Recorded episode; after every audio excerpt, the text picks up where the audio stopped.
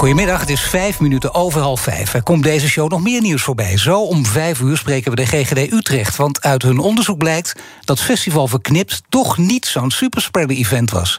En dat is interessante informatie, want het kabinet besluit maandag... over de eendaagse festivals deze zomer. Ja, ik heb nog hoop, Paul, op uh, mijn festival 14 ja, augustus. Nee, zeker, ja, dat blijft of, staan, of ik daar toch nog naartoe kan. Ja, nee, ik ben heel benieuwd. Het goed geworden. En dan Nederlands trots. Zojuist is een door Nederland ontwikkelde robotarm... in een module vanuit Rusland, de Nayoka, geland, of eigenlijk aangekoppeld aan het Space Station ISS.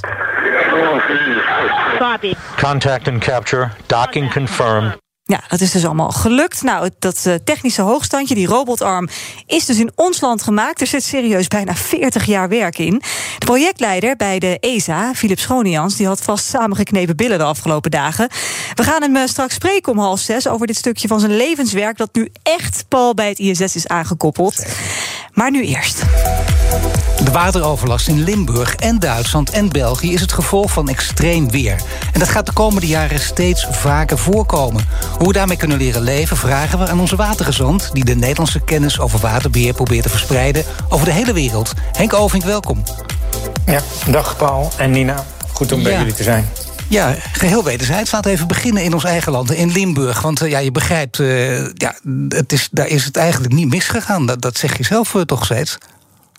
Ja, dit, eh, je moet wel een onderscheid maken. De hoeveelheid regen die er in Duitsland viel, viel niet in Nederland. Eh, wij kregen het natuurlijk in, eh, eigenlijk in tweede instantie door de rivieren.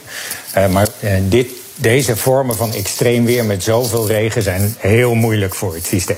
Maar tegelijkertijd kun je ook zeggen, al dat water wat door die rivieren toen naar Nederland stromen, dat konden we aan dankzij die jarenlange werkzaamheden met ruimte voor de rivier, een hoogwaterbeschermingsprogramma, maaswerken. En dat is iets, en dat horen jullie ook de Delta-commissaris en de minister zeggen, waar we niet alleen mee door moeten gaan, want dat staat ook in de planning, maar waar ook nog wel een eh, schepje bovenop mag.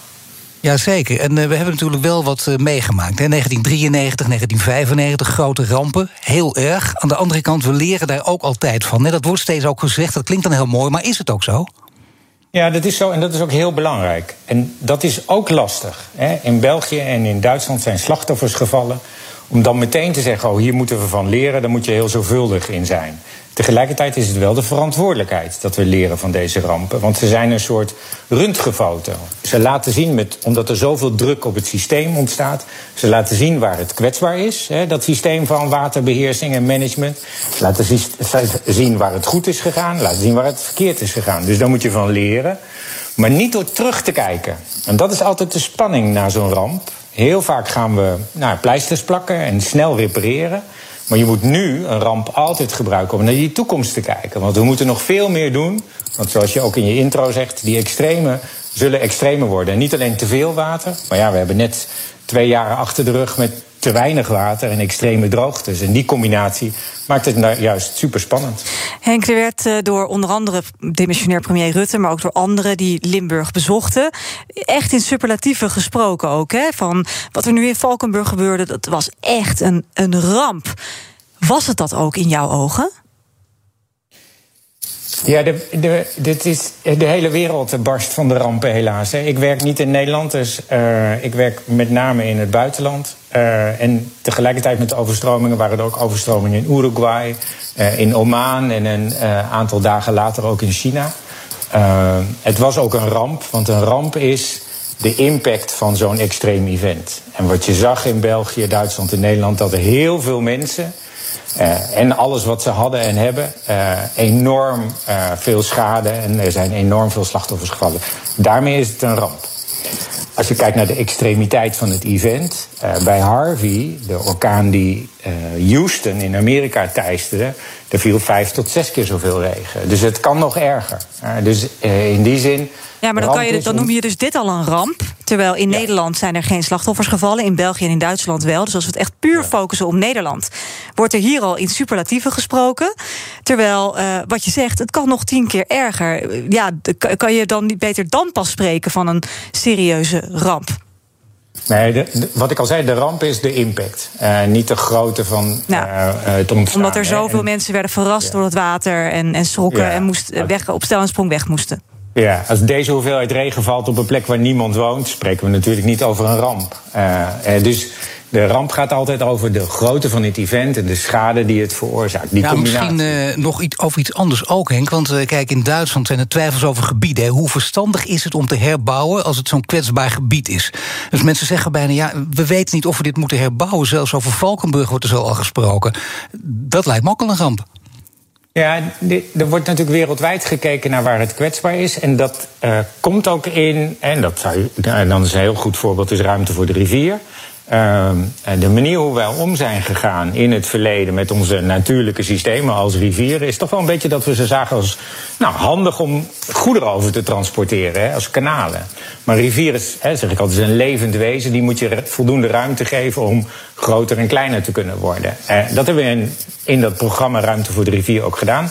We hebben ook mensen verplaatst om die rivier meer ruimte te geven. Dat doen we over de hele wereld. Maar dat hoeft niet het principe te zijn. Want de basis is dat we eigenlijk, als je kijkt naar onze steden, onze economie, die natuur een beetje hebben veronachtzaamd. Door dat weer terug te brengen, dus daar te beginnen, hè, ruimte weer te maken ja. voor die natuur, voor die waterstromen, dan maak je ook ruimte voor mensen.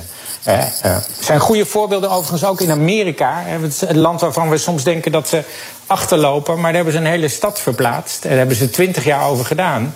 Maar met de laatste overstromingen uh, was die, die, die stad uh, uiteindelijk veilig. Dus maar zou, dat, zou dat, in Nederland dan ook kunnen? Zou je in Nederland, uh, ik bedoel, het gaat niet om, of letter om Valkenburg gaat, hoewel het natuurlijk nu het nieuws is. Maar zou het in theorie kunnen dat je Valkenburg verplaatst? Zou het in theorie kunnen dat je ook in Duitsland bepaalde dorpen en steden gewoon verplaatst?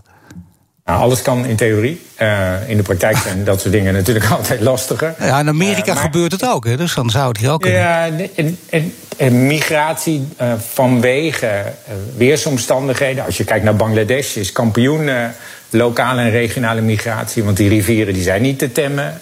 dus dat betekent dat mensen continu van plek A naar plek B verhuizen. En dat wordt dan onderdeel van ja, eigenlijk een cultuur en een manier van leven, maar ook van besturen en financieren. Als je kijkt naar alle plekken in de wereld die kwetsbaar zijn waar onze economie floreert, hè, want daar hebben we het dan vaak over, maar dan, want dan is het echt spannend, dan praat je over veel grotere veranderingen. En dan kijk je naar, altijd naar een aantal scenario's. Dat doen we in Nederland nu ook. Hè. Deltaris, ons grote water- en bodemonderzoeksinstelling in Delft, die heeft vier scenario's in ontwikkeling. En de een gaat over hoe beschermen we Nederland op de echt lange termijn. Dus daar kijken we 100, 200 jaar vooruit. En dan gaat het over, nou, moeten we verder de zee in, uh, juist versterken? Moet dat dan hard of zacht? Dus meer bouwen met de natuur of meer sterk? Moeten we weer meer water toelaten? En dat betekent dus meteen, geef je sommige plekken op uh, en versterk je andere plekken. Kortom, juist dat werken in scenario's geeft je de mogelijkheid om die afweging te maken. Wat is voor mensen, voor economie, maar ook voor de natuur en het systeem de beste oplossing. En daar moet je dus heel goed over nadenken. Hè? En dat is wat we doen. We hebben een kennisprogramma Zeespiegelstijging, waar we heel erg bewust naar die de zee kijken en die lange termijn. Dit is ook echt de asset van Nederland. Hier onderscheiden we ons in de wereld. Naar die lange termijn kijken, zodat je een pad uit kan zetten waar je iedereen in meeneemt. Maar zouden we dit dan ook Europees, zouden we dit dan misschien ook Europees moeten doen? je hebt die Green Deal, als je zegt het is zo ja. belangrijk, zo is het. Je noemt al wat we hebben. We hebben natuurlijk ook een Delta-commissaris die je al eerder noemde, maar een, een Europese waterdeal, is, is dat dan een, een, misschien een plan? Nou, dat is niet alleen misschien een plan, dat is een fantastisch goed idee. Uh, we ah, hebben een Green Deal, er zit een adaptatiedeel in. En je zou, en wij hebben in Nederland ruimte voor de rivier, maar je weet, ja, dat hebben we nu ook weer gezien. Een rivier houdt zich niet aan landsgrenzen, gemiddeld genomen. Dus je zou al op riviergebied een Europees ruimte voor de rivierprogramma kunnen ontwikkelen. Aan de kust speelt hetzelfde. Dit voorjaar was een, werd een onderzoek gepresenteerd dat liet zien dat elk land in Europa een ander scenario van het IPCC, dat is dat panel van de VN die op klimaatverandering zit, hanteert. Een andere tijdshorizon, een andere aanpak, andere financiering. Dus ook aan die kust zou je eigenlijk veel meer synchroon willen werken. Kortom, Europees wateraanpak. Een goed idee. Ja, er wordt met geld gesmeed aan alle kanten. Europa wil zich ja. ook onderscheiden. Hè. Vandaar, dat doen Precies. ze ook met de Green Deal. Dat is een belangrijke kijkers. Hier is Europa zult er degelijk mee. Dat zou je op dit gebied kunnen doen. Jij spreekt al die mensen ook, je ziet het ook. Is, is dit, want we hadden het net over alles wat theorie is, kan praktijk worden. Maar is dit meer dan theorie alleen? Nou, ik denk echt dat het meer is dan theorie alleen. En het is ook een kans. Want het zorgt niet alleen voor dat Europa zichzelf heel goed voorbereidt voor die toekomst. Want daar gaat het over. En dat moet. En dat we tegelijkertijd met dat doen ook ervoor zorgen dat we die klimaatverandering uh, binnen die anderhalf tot twee graden van het Parijsakkoord houden. Het is ook een manier om internationaal samen te werken. Dat hebben we nodig. En natuurlijk om onze business, hè, onze sectoren, onze uh, bedrijven en kennispartners, die juist heel goed zijn ja. in deze duurzame ontwikkeling en watermanagement, om die wereldwijd te kunnen inzetten voor die versnelling van die weerbaarheid. Dus het is kans op kans op kans, maar dan moeten we het wel doen. En dat momentum, dat moet je dus nu niet loslaten. Hè. De kop in de krant, dat zagen jullie ook, hè. De bovenkant van de kop was hé, Europa kost ons te veel. En de onderkant was, oh, het kost ons nu al slachtoffers en economie met de schade die er is. Ja. Dus je moet nu handelen. Vind je het goed als ik ook nog een persoonlijke vraag stel? Tuurlijk. Ik had het toch gedaan hoor. Nee, maar dankjewel. Ja. Kijk, je bent, uh, je bent watergezant. Maar sinds, nou, ja. sinds maart 2015 voor twee periodes benoemd. En toen kreeg je daarna nog drie jaar bijna evaluaties. En zo ging het heel lang door. En uiteindelijk, als ik goed heb gerekend, ben je nu geen watergezant meer, maar demissionair watergezant. En doodzonde bijna. Als ik nu deze plannen hoor. En bovendien ook, uh, 2023 komt er een VN-conferentie over water. Wil je ook meemaken? Wordt jouw periode verlengd als uh, demissionair watergezant? Ja, dat hangt van een volgend kabinet af. Uh, en, in, twee, in, maart liep inderdaad mijn periode af. we hebben afgesproken dat ik niet alles uit mijn handen laat vallen. En dat is ook een heel goed idee. We kijken juist inderdaad naar 2023. Ik help die voorbereidingen daarvoor. We zijn water en adaptatie, dat voorbereid zijn op klimaatverandering aan het samenpakken. Daar trek ik en de projecten die ik al doe op diplomatie in het Midden-Oosten en handel over de hele wereld gaan gewoon door.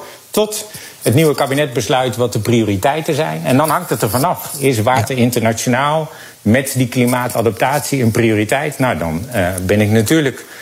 Uh, enthousiast, maar daar okay. hangt het wel van af. En, en tot er een nieuw kabinet is, nou, dat duurt nog heel lang. Dus je bent sowieso ja. nog heel lang demissionair watergezond. ik ben nog wel even nog een jaar of twee. Ja, precies. Ja. Oké, okay, dankjewel. Ja, er is nog heel veel te doen ook. Hè. Dus, Zeker. Ik, we laten het samen niet uit onze handen vallen. Hè. Ik ben natuurlijk hier niet alleen. Nee. En het is heel erg belangrijk om ervoor te zorgen dat er een propositie ligt, wat je zelf ook al zegt, op Europees niveau, op internationaal niveau met die VN, maar ook voor uh, Nederland in de wereld, hoe we hier voortvarend met ambitie en mooi aan kunnen werken. Ja, ja, voor onze tijd overstroomt, Henk, wil ik jou graag nog een keer bedanken. We spreken je graag en je spreken je zeker, want je blijft nog heel lang demissionair watergezant. Dank je wel.